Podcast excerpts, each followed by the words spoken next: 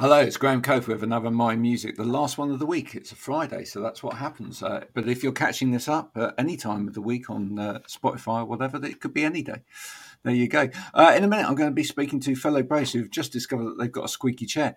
Who knows? Uh, that could appear on an album sometime shortly. But before that, we have got a video from Analog Trash. Watch it, please, and enjoy.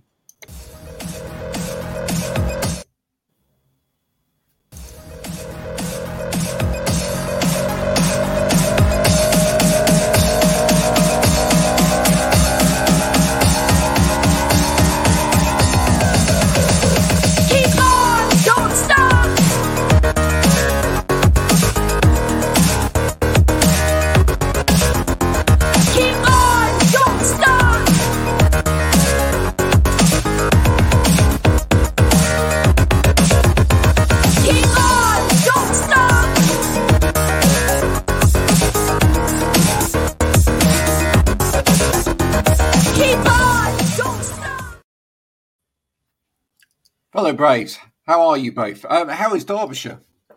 Very well, thank you. Yeah, it's great. It's good. Yeah, sun shining, so I can't complain. Oh, you getting some sunshine? We are not yeah. getting so much here in Somerset, which is a bit of a shame. Um, I heard Dorset because my my wife's been to Dorset uh, with the, the kids today, and apparently it's lovely there. But Somerset is it's obviously created its own little in cave of dull and dreary today. So uh, you know, there we go. But I'm glad to hear Derbyshire's good. What's it, what's the um, let's start there. What's the, the music scene like in Derbyshire at the moment? Um, I'd say it's pretty strong at the moment. I mean, um, Richard's just been to uh, the Why Not Festival, which is uh, Why Not? Festival, yeah, um, in uh, in Derby, and they've got loads of local bands on there. So as well as more established acts as well. And yeah, there's uh, there's one or two really exciting bands at the moment. Can you think of any? There's lots of exciting bands around here. I can't think of any, but uh, yeah. who did you Who did you see? Did you see anyone at the festival that kind of caught your eye? Um, CMAT was really good. Big fan of that. She yeah. was really good. Uh, but local wise, um, only really really local band I saw was um, Addictive Philosophy. Right. Popped and saw them for a little bit. They were good. Yeah. They were right. Tell me, tell me about folk music and Derbyshire because I I know a little bit about uh, living now in the, in the southwest of England, uh, the kind of local folk scene down here, um, and and some of the kind of history of folk music from down here. But what what's the the folk history like in Derbyshire? Um, well, I think it's got a rich history. Um, but for me personally, um, folk music is has quite um, uh, a strong significance because my my great grandfather played the fiddle in a um, in a folk band, um, and I think uh, I think for me anyway, um, it it sort of harks back to those times, sort of like a hundred years ago, where people would just gather together and play music for the enjoyment of it, and it would be a really a communal kind of thing, and um, and that's that kind of inspired me really. Yeah, yeah. yeah. Could do that myself. Yeah.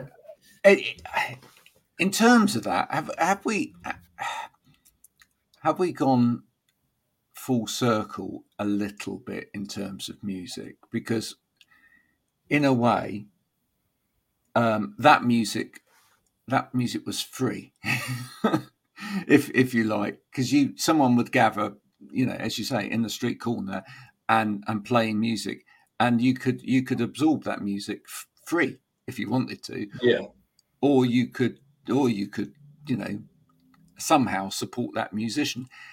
In a way, we've been through a period in music where there was a lot of money in music, and there was actually some money for musicians. But now we've we've got a distribution model now for music, which means you can put your music out there, but doesn't necessarily mean you're going to get any money for that. And actually, well, I almost feel like we're kind of going back to a time like that where really, in order for people to want that, what they can get for free, uh, but support the musician they've kind of they've got to kind of make that decision, and they've got to kind of find ways of supporting that musician, if that makes sense. Yeah, absolutely. Uh, I mean, I think music over the past sort of like five, ten years has, has become so sort of um, data driven and numbers driven. And uh, I, don't know whether whether we're getting back to any sort of sense of uh, community. I suppose you have festivals and things like that where there's huge gatherings of people and you can listen to to artists. But as I was saying before, with with festivals like Why Not, it's really nice that um, uh, and refreshing that they have a lot of local talent uh, on display there, rather than just you know churning out the same old um, you know established acts that play numerous festivals across the country year in year out.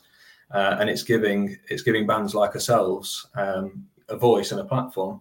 Yeah, we, we went to a festival last year called Tunes in the Park, which is which is down this way, um, sort of on the fringe of Cornwall, and that was very similar. They, I think, they had like kind of one big headline act, but everybody else under them, they tried to source locally. They tried to keep it as local as possible in order yeah. to really help the local scene and the and the local economy as well in a way. So I think that you know I think it I think that is coming through at the moment. I think that and I think that's important, you know. And it's I guess in a way every musician is fostering their own community, are they not? These days, I mean, it, it's so important as part of the process that you, you know, you find out who enjoys your music and you somehow bring them into your own community, whether it's through social media, you know, email lists, whatever. You know, you actually kind of keep them there and and you you talk to them. I suppose it's always been the case, though, hasn't it? That the people who can sell sell themselves the best are going to do the best. Uh, like the show is a big part of of music. It's always been a big part of music, hasn't it? Yeah, but I, I also think that there's a really uh, valuable side to sort of the social media and connecting with your fan base, oh, yeah, yeah. and and sort of like the um, that um, that bond with your audience as well. Yeah, really yeah, important. that's always, always yeah. That's that's probably there's a lot more access, isn't there, to artists these days than there yeah. I think ever has been. Do you, do you feel that that kind of sort of and that narrative in there actually kind of lends itself to to the kind of music you're making in a way in that you know people are kind of hungry for storytelling um they're, they're actually hungry for you know something more than just la la la. yeah, absolutely. And I, and I, think I think there's definitely a place for our, our kind of music, and, and, people can identify with it. Um, I just I just think in terms of kind of like the social media side of things, I wouldn't say either of us are particularly tech savvy. Oh uh, God, no, no, no. so, uh, I think it's it's changed the way we've released. Well, you got on here today, you know. Yeah, that's not, true. There you go. It's, it's, it's changed the way we've released music. In our old band, we released an EP, didn't we? Whereas with this project, we're all releasing things more drip feed, aren't we? Cause it's yeah. more just to try and keep engagement up and things like that. It's just a different world, isn't it? And we're all trying to find our way in it. I think. Yeah, long, long, long time ago, people released, you know, straight away would work towards a body of work and, and an album, and it was always the kind of heavy goal of, of, of any kind of band to to get to that album. Mm. But it, you know, that that takes a lot longer these days. It's it's much more about, as you say, making sure there's that constant drip. You can't you can't afford to wait when you start light the touch point on a on a project. You can't afford to wait, you know, three or four months before you you you you know you communicate with your fan base again, let alone a couple of years. So you know, waiting for the album to arrive before you suddenly yeah, it's a, it's a strange world, Linux. Now albums get released and you know all the tracks because they've all been. It's almost like it's everything you know and a couple more. It's it's like almost the opposite way around. Normally you buy the album and then the singles would be released, whereas nowadays I think it's more yeah, I, am still I'm still waiting for someone to, to throw an absolute curveball in there. Maybe maybe you could do it. I don't know, or, or, or you know, at least I'd, I'd, love it if someone like released a whole load of singles and, and kind of almost intimated that, that here comes the album, and then drops an album that's got none of that on it at all. You know, it'd just be yeah. just be, just be marvelous, um, and and everyone would be like, "Whoa, that's different," you know, mm-hmm. and and that's part of it as well, though, isn't it? You actually it is about surprising people as well because otherwise you know uh, you you've constantly got to come up with something that is slightly different. Yeah. You know, um, in terms of you know when you look at some of the some of the artists that are around today who who really are sort of bashing the the large figures in terms of social media and you look at the mechanisms by which they're getting that out. Is is there anything that you've learned from that where you feel that you could perhaps do it but make it work for the kind of music that you're producing? Oh, that's a really good question. Fine, you've already changed that. We to. I mean, I'm not talking about getting dressed in a you know in a tutu and you know uh, doing that you know walking walking down the street with some hunky guys or whatever. I'm I'm talking about you know, but is there anything in the actual maybe just in the mechanisms themselves? So, for example, I've interviewed uh, some people lately that have been quite clever in sort of drip feeding maybe lyrics from their songs or whatever by actually so rather than just go here's our single actually drip feeding bits of song in other narrative or in other content. I mean that's a great idea. We, we haven't done that personally. We'll, we'll, we'll write that down. I, I do think you've got to stay away from almost the TikTok TikTokification of music where you've only really got 30 seconds of anything decent Yeah. and then that's no one, overhyped. and no then- one wants to see us dancing so Oh, I don't know. well i don't know I, I'm, I'm, I'm, I might. I mean, it's you know, it's uh, that you, you say that, but that I have deliberately at times done dad dancing on uh, on various platforms, and uh, you know, I feel there's a there's a need for that there because let's face it, how many of us actually can't dance? You know, let's go let's go back to Genesis years ago, who actually released a single. I can't dance. Now, you know, maybe maybe the time's there for the resurrection of that on social media. Perhaps we need some anti-dancing. Um, what in terms of how you go about writing your material? Do you do you delve into the history of folk at all when you write? So, are you either melodically or lyrically looking at previous stories or, or sort of previous tunes, or is it all completely fresh? sometimes um to me i'm I, I kind of try and bring together all my influences from from kind of not just folk music you know a whole whole range of different styles of music um sometimes i'll look at at stories that have been told um and um quite into shakespeare actually so so a lot of his stories obviously are classics um and uh, i find that you can retell some of his um, narratives in slightly different ways, different creative ways. That's quite interesting. But I think generally, generally, the sort of the ideas uh, come from more personal experience, um, and uh, there's kind of a mix, really. Um, That's quite interesting. That sh- using Shakespeare in that way. Have you have you ever thought about uh, you know applying for some kind of educational grant?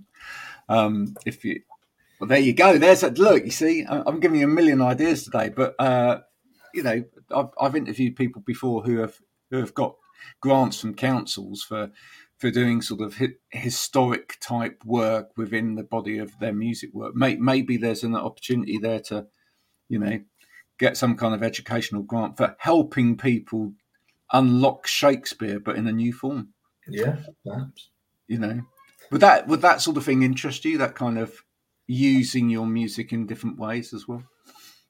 Um, perhaps uh, it's not something that I've ever given much thought to. Um, yeah, I'll be open to it. But, You see, you know, you never know until you, uh, people never know. By the way, folks, what I'm going to ask them when they come on here. So you know, it's uh, you, sometimes they need time to reflect and then come back on it later, and we'll probably have that conversation off air. Um, who does most of the writing? Is it is it a joint effort? Do you, do do one one of you sort of kick about an idea first, and then the other develop it?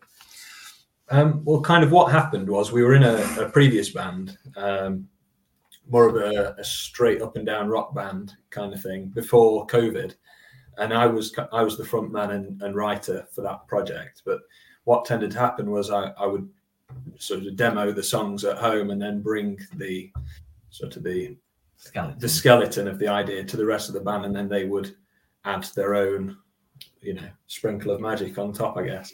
And um, when COVID came about, and and that band kind of uh, fell by the wayside, um, and Richard and I decided that we'd uh, embark on this journey. Um, we kind of carried on with that same pattern, I would say, Hmm. uh, where I, I kind of do a lot of the demoing at home um, and and recording. I've, I think for for a lot of the initial singles that we've released, I've I recorded those kind of like almost like a solo project, um, and then Richard and I had been talking for for months and months about sort of getting this project started, um, and and we used those recordings kind of as our first releases. Um, but as as we're kind of evolving and developing a little bit more, um, I'm bringing the the songs to the table, and then Richard's bringing his own his own thing. For example, he's taught himself to play the keys. All sorts. uh, Yeah. Mm. to be fair as well, um, what you recorded was quite lush and it's quite dense musically, isn't it? Yeah. Which is something we can't reproduce as a two piece. So that's a lot of the, the, the creativity has gone into how can we create that, that analog in, as a two piece on stage, really, hasn't it? Yeah. Yeah. So it's sort you you almost deconstructing as part of the construction it? process. Yeah, exactly. Yeah, Yeah. we're taking it apart, finding really what makes that song vital, what Yeah. what the essence, the kernel of that song is, and then building on that and rebuilding it really as a as what two people can do on stage. Yeah. Oh, I like that. Oh, I like that a lot. Um, you had a song, Blood Brothers, Yeah. which is which, of course, is a famous musical by Willy Russell. Um, I, I want to know, uh, did you did you uh, when you were pushing that out? Did you make sure you had lots of metadata for, for Willy Russell and Blood Brothers? did you did you manage to play off the coattails of, of the the famous musical or not? Not not at all. Actually, uh, it was around the time we released it. Was uh, was around the time of um, kind of the um, the royal drama with uh, with William and Harry. Oh And, right, uh, even um, better. Well, I, yeah. Well, I thought, oh, here's something to. Uh, I chickened out in the end. I thought it's. I'm You chickened out. Yeah, I'm di- digging Oh, oh here. So I thought, nah, just get it out That's there. what the Royals do. no. oh, and there you there you were. You could you could have like had you know a version of Harry's book with with you holding it, but you know it's Yeah. like yeah. There you go. Some sometimes fortune favours the brave. You know, Yeah. you never know. You never know. I mean, and look, let's face it. They were so busy uh, suing each other and or or, or, or you know Yeah. deal, dealing with their own press thing. They wouldn't have they wouldn't have noticed someone to the side pushing the song. What what was what was that song about? Uh, it was kind of like um, sort of the relationship between two two people. Um, I, I personally don't have any brothers, um, but but it was um, it was it was about someone who felt like a blood brother to me, and kind of um, the falling apart of that relationship, um, and how we we'd gone from feeling so close at one point and growing up together um, and kind of that bond that you have with your childhood friend to um, to nothing kind of. So uh, yeah just that juxtaposition really. And that, that's I mean that's kind of subject that not a lot of people would broach in in modern music, which is great. Um, did you what sort of reaction did you get from listeners to to that as a as a topic? Because obviously there will be people that will have experienced that for themselves, and it's not as I say. There's a lot of like relationship songs out there, but they're typically sort of you know love type relationship songs as opposed to that kind of platonic relationship type. Yeah. You know, did, did you get good response from people from that? Did did anyone say anything to you about oh that that's really that's really kind of hit home for me? yeah absolutely we, we yeah we've, we've certainly had people say to us you know that's uh, that's really struck a chord with us personally um, but i mean that that's just that's just one of our songs we we certainly have all the uh, the love relationship songs as well so we, we've covered all bases so what's what's the future now for fellow Braves? What what uh, work are you doing going into the, the last part, as it is almost now, of 2023?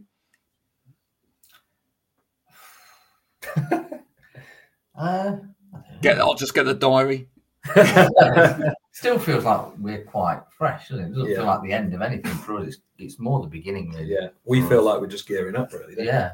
Uh, More live, more more live. Yeah, we've got we've got quite a few shows booked in over the next sort of six months. Uh, we've also got an album that's recorded and ready to release. Um, I've also got a whole second album of, of demos ready to be Wow. recorded. So you are you are really quite ready to go. What what's what's the um what's the kind of ambition on the on the live front? What what sort of venues are you wanting to play? Uh, I suppose the ambition has always been to play sort of major festivals. That's something that we would like to Mm. uh, to try. But the, there's building building blocks. We we you know we're not trying to run before we can walk. Um, uh, in our previous band, we played venues like the Leadmill in Sheffield, that Mm. you know, quite iconic venues. And I think it'd be nice to get back to sort of that kind of kind of level, and then and build on it from there. Yeah. Yeah. Is is there a is there a festival that really takes your fancy uh, as a as a band to play? Um, is there, is there one that would kind of be your on your dream list? Well, mine would be Latitude. Latitude, yeah. Yeah, I'd love to. Yeah. Why why latitude? It's just the one I've been to most. I think I've been 10 times. Wow. Absolutely love Latitude. Yeah. That'd be pretty amazing to play there. yeah. Would you would you see yourself would you see yourself doing the the um, I mean latitude has a real spread of music, but would you see yourself doing any of the the folk festivals as well? Absolutely. I Yeah. mean, the, the dream one for me would be the Newport Folk Festival. I mean, there's so much history attached to that. Um, I mean, it's it's a bit of a, a pipe dream, really, but it, it, it you know something to aspire to, certainly. Cool. Well, if you ever get this way, gentlemen, we of course have the Sidmouth Folk Festival down here, and uh, it would be great to to see you at that. And um, of course, uh, you know, there's as I say, because there's a rich vein of history down here in terms of folk. There's quite a number of uh, smaller venues as well that kind of uh, look for bands like yourself. So, uh, the Marine Theatre in Lyme Regis, there's a good one to to try and put on your books. Um, it'd be great to see you. Listen, it's been great talking to you today, learning a bit more about your music. Um, if people want to find out more about you, and the best place to go would be Uh, all the streaming sites, we're on, we're on all of those if you want to hear the music that we do. If you want to follow us on social media, our, our tagline is uh, at Fellow Braves, and that's across all of the, the socials. brilliant. Well, thank you so much for coming in, um, folks. Uh, if you haven't checked out Fellow Braves music before, please do. That's what this is all about. This is why we're here. Um, and uh, as I say on most occasions, uh, music doesn't grow on trees. Uh, so uh, if you can support them in any way, shape, or form, either by downloading their music or uh, going to see them live when you're following them, go and go and see them at a gig. You know, put put an extra tenner in their pocket because every little helps, as Tesco once said. Um, until next time, this has been my music with me, Graham Cope. I hope you've enjoyed yet another week of varied music. Uh, if you have, please share this with your friends. Uh, get the message about all of these independent artists out there. If you haven't enjoyed this today, then this has been an instructional video on how to glue the handle back onto a ceramic mug. You can now do with this whatever you like. Uh, until next time, bye for now.